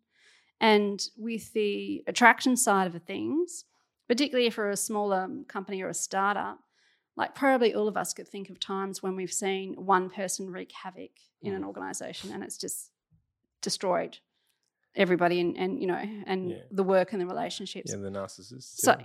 a values match has to be key, and it can't just be has to be more like an evidence based approach to that values match. Um, and I guess you've got to think through a bit like the avatar of the target market, but more detail about who is it that you really specifically want to attract, where you're going to find them or more people like that if you want that kind of um, you know style in your business. And then you've got to be way more open and flexible um, as an employer, Mm. um, thinking through how you're going to structure that. I mean, we probably are going to see significant in- increases in in pay rates and you know um, what people are expecting Yeah, because of it- these shortages. That's an interesting comment because you know you talk about when I said before some of these big companies coming over here and poaching, they're offering Hmm. wages that the smaller businesses cannot uh, to not cannot Yeah. um, afford to, or uh, but not necessarily can't afford. They've got it fixed in their head that I'm not paying that. I'm not paying Hmm. someone first year out of uni that much when Yeah. the big companies are. Uh, Yeah. Is it is it a matter of the smaller companies changing their mindset and actually just uh, accepting it, or is it do we Um, hold on to where we're at? but you're going to have constraints around your resources, right? Mm. If you if you're in that scale up mode, so I guess you've got to really be clear about who is it that you want to attract, and money is always part of the equation. But for some people, it's not the be all and end all. So again, it's a, a match on that values and that alignment. Yeah. Like, what else do people care about? And they will choose, you know, this startup because they're going places over a multinational where they're just like, you know, the millionth Your- employee your- or whatever. number, yeah. yeah. Yeah. What what is your biggest concern for the next five years in the in the job in the world of, of work?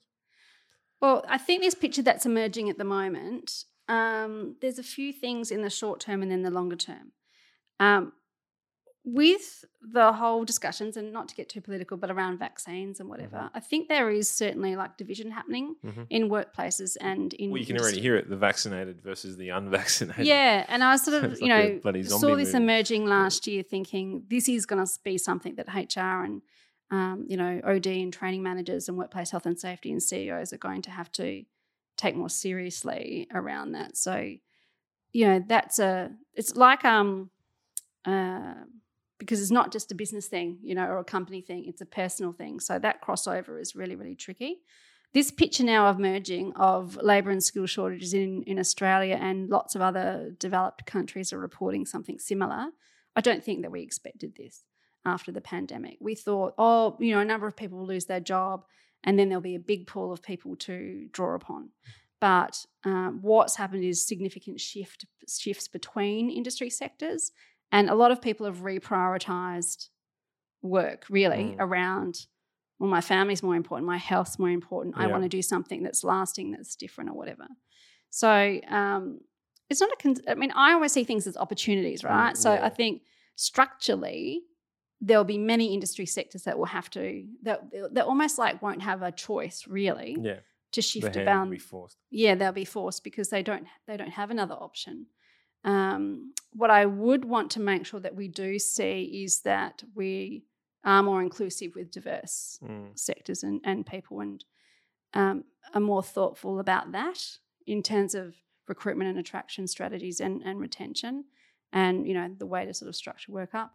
And i guess the other thing that is um, is an opportunity is just thinking more globally and internationally like how can we have how can we tap into other resources?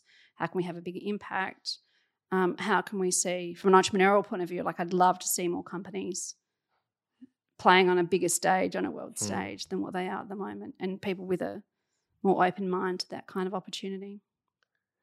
If if Scott Morrison knocked on Yeah. Wendy Perry's door yeah and said, "I need help with the workforce of Australia," yeah what's one piece of information that you Mm. would give him? we need a vision for the workforce. Mm. Like, I, I can't believe that we haven't, we probably haven't had a vision for the workforce in any way, shape, or form for at least 15 or more years. So we used to have one that was kind of related a bit more to the education sector. Um, So, what does a vision look like for the workforce? it is some sort of statement about, you know, in, so we would pick a time frame that is sensible and logical. yeah, Um, and I think we can't go too far out because it's just not practical We to do don't know, that yeah. because there's lots of things outside of our control. But there is a particular process when we're doing workforce planning that we go through around scenario planning that makes these things more concrete. So we might pick, you know, 2025 or 2030 or something like that and talk about the the version of the workforce, the picture that we kind of want, and we make it as real as we possibly Mhm. can. And that considers all the drivers and the external factors and the things that are we in or out of control of. But at the moment, we don't have a clear vision that is um, consolidated. That you know, mul- you know, multiple stakeholders agree to. We, we haven't had that picture for a long time.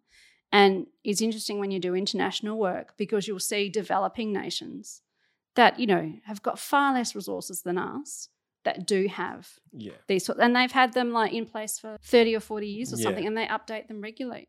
So um, definitely a vision, you know, for our workforce, you know, picking a time frame that we can get, you know, common ground on. Is it, is it hard to have a vision for the workforce? You know, we often hear this statement of it's really, really difficult. You know, my, my children are nine and seven, two girls, nine Yeah. and seven. yeah. And it's really difficult to talk to them about what the future of work looks like because their, their job may not have even been Mm. created yet. Yeah. Right. So when we have this vision about the future, you know, talking 20 in 30 years, Yeah. wow, my brain can't even comprehend. Like you know, if you look back ten years ago, Uber had, didn't- it wasn't even around. All of a sudden, Uber, Uber, it's just taken over the world. For sure. Who who actually goes to a restaurant anymore and Yeah. picks up the food? I don't. I, it's Uber Eats and only. Yeah. That's the only way Mm. I, I work. So those sort of things is really interesting to me. Is we have this vision, but Yeah. we're we're almost visioning something that we don't know exists, or is that Mm. just the way it's always been? Um, well, you sort of touched on my pet hate because I cannot stand it when people say, "We, you know, what are we training these people for? They're jobs that haven't even been created Yeah. yet." I cannot stand that statement because I feel like it's partly a cop out, and actually, it's not true. We have got heaps of evidence and information about what that picture is looking like. Mhm. But there's another side to this, right? And this came about when we were doing a project specifically in the defence sector. And we were working with all these defence primes. And we're like, okay, what's the defence work, workforce? This is the supply side chain, not um, defence forces, going to look like in five years' time. And, you know, people, yes, push back, resistance. Like, well, if you don't know it, who bloody knows it, right? Yeah.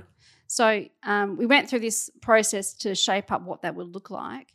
And in a way, it was because they defined it that they then work towards it, and that's what they got, right?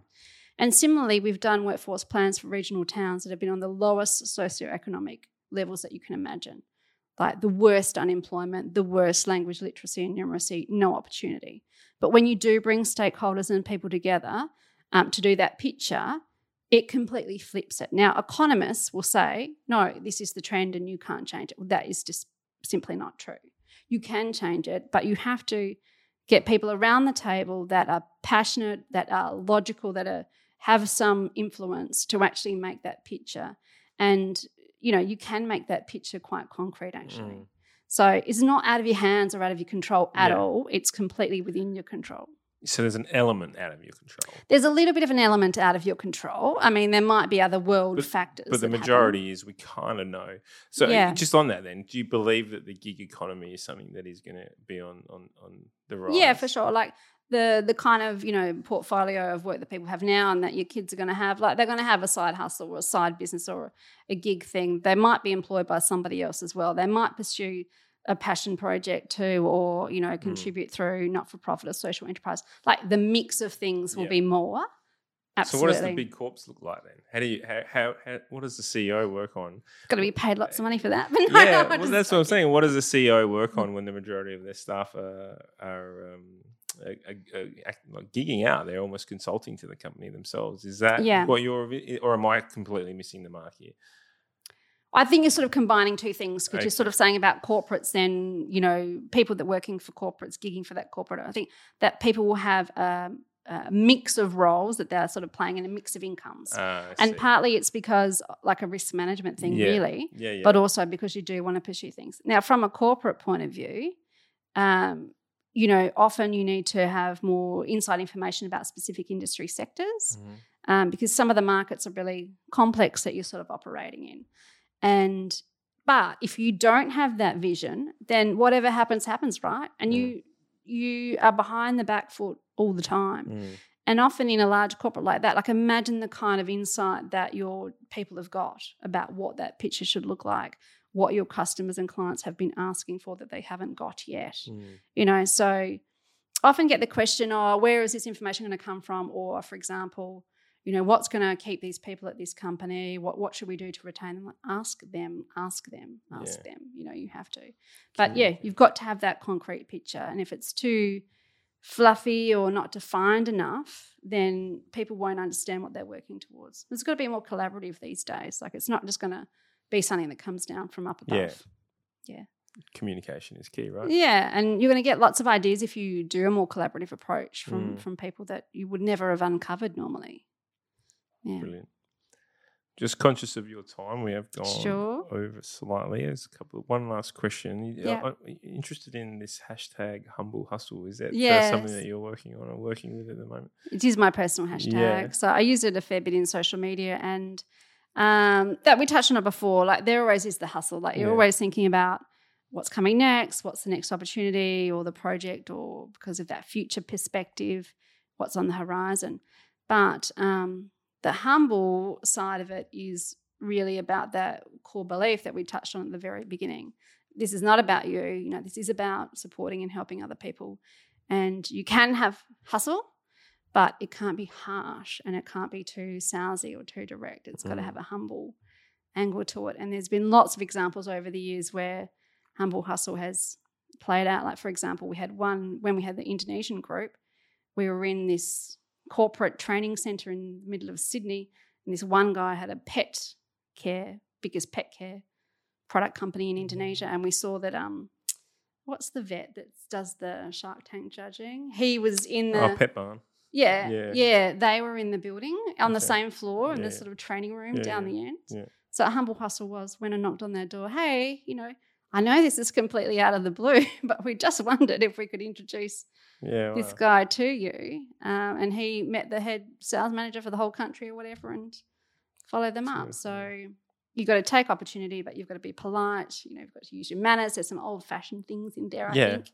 You've got to be focused on the other person all the time. I never understood the the the the people who rose to the top who have uh, almost torn every relationship in part on, their way to the top. I, I never Mm. understood how that even worked because Yeah. if there is something that I've learned is that people have very long memories, right? So treat people well. Uh, often give as much as you can, and then Mm. that'll always. And you don't do it for the reason that it'll come back, but you, Mm. you just know that it's just the way the universe works. The more you Yeah. give, the more you receive, right? It's just the, Mm. giving nature of the human being. Yeah. So yeah, it always confused me. I think it comes back to bite them eventually. Yeah. Like I think we've seen that with a number of Yeah, sleeping. People well, at least they're, they're probably sleeping with the one eye open all the time, isn't it? So, yeah that have got themselves into trouble, even though it may have come out years later. You know. absolutely. Yeah.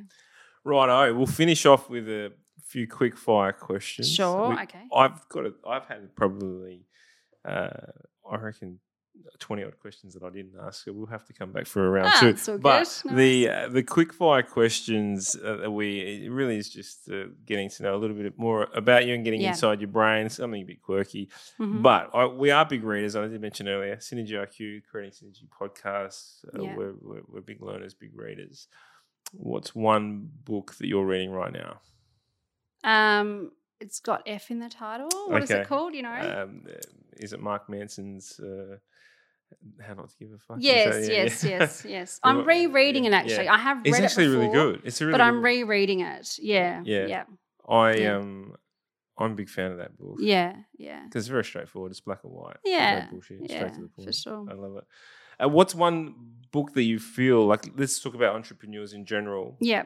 What's one book that you would recommend to them, hmm uh, or, or anyone starting off in business, Yep. as a foundational book? hmm Um, Blue Ocean Strategy. Yeah, it's brilliant. Yeah, Yeah, for sure. So don't be in the red.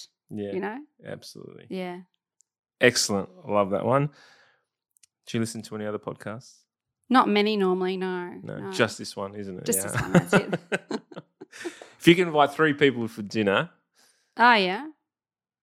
who, Who, would, would it be? I really would like to invite Oprah because I do have a thing about maybe having a TV show or Ah, series or something like that. Um, She's a, a remarkable. yeah, yeah, I think so. I think Oprah. I mean, I wouldn't mind Julia Gillard because she just lives down the road, and you know, she? so yeah, so she's at Brighton, She- so she would be good. Oh, to, Brighton. I was going to say she. to have as well. Um, and then um, I don't know who the third one would be. I'm thinking somebody that's sort of like UK based, probably because I'm more I want to go there, so Oh, I'd have the excuse to to go across there. Uh, So the husband, your husband doesn't get the call up. oh, I'm No. dealing with him every day, so I'm all good. I'm all good. Yeah. I can't think of the third one. Yeah. That's fine. Yeah. Not a problem. What's the best advice that you've received?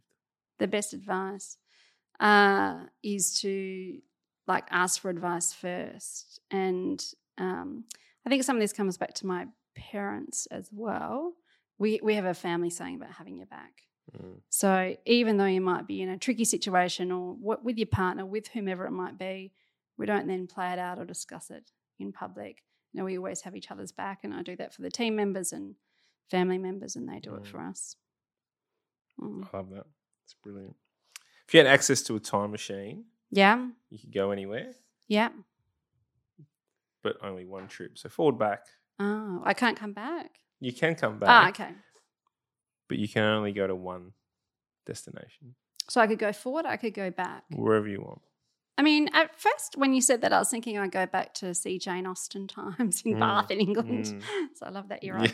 But I, pro- you know, I probably would go to somewhere like 2050 just to sort of see what it's like and Mm. whether or not the things that we think it's going to be like actually are.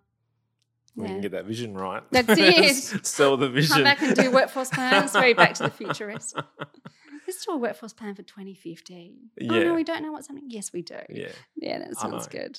I Yeah. my answer to that is buy the almanac. Yeah, that's exactly right.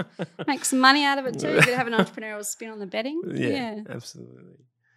If you had one superhero power, Yeah. what would it be? Ah, this came up the other day. I think invisibility cloak. Oh, that's not a power; it's a cloak. I know, but or to be invisible. Yeah, to, be, invisible. then.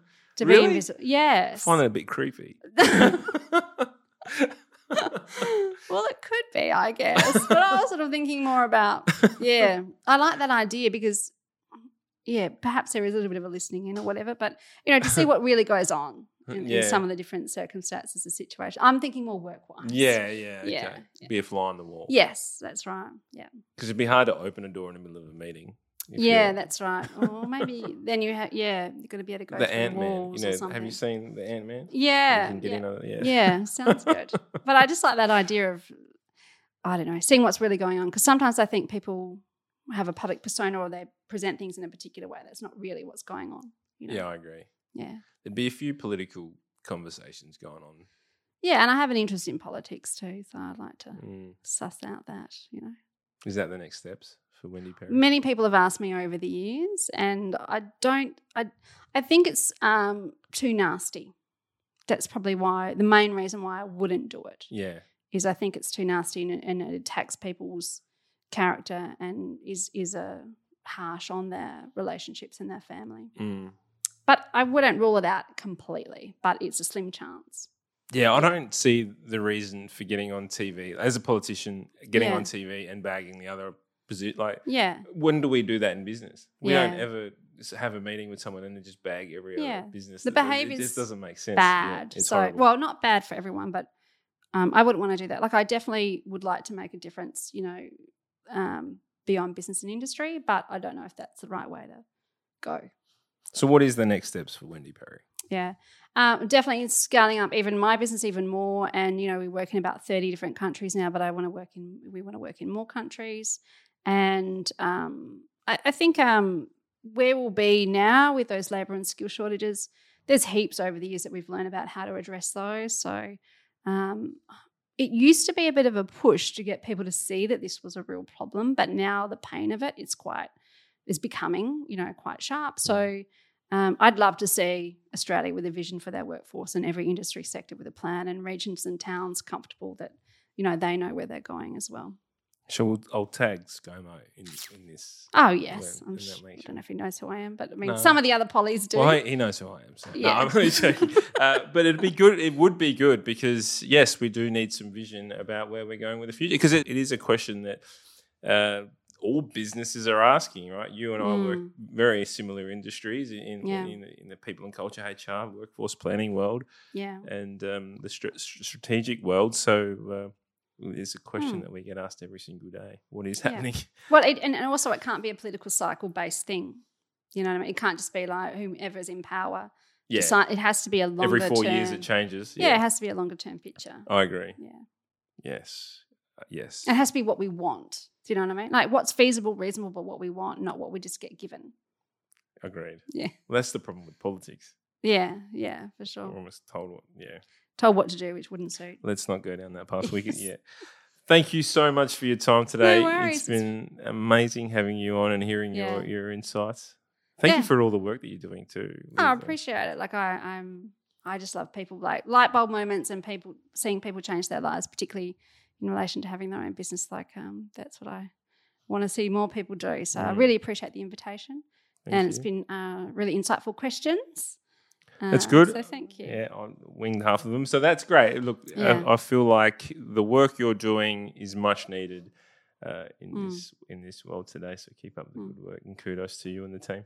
No worries. Thank you so Beautiful. much. Beautiful. Thank you guys. We'll catch you next time. Thanks. Thank you once again for joining us here at Creating Synergy. It's been great spending this time with you. Please jump onto the Synergy IQ Facebook and LinkedIn page, where the discussion continues after the show. Join our mailing list so you'll know what's happening next at synergyiq.com.au. And of course, don't forget to subscribe to this podcast. And if you really enjoyed it, please share it with your friends.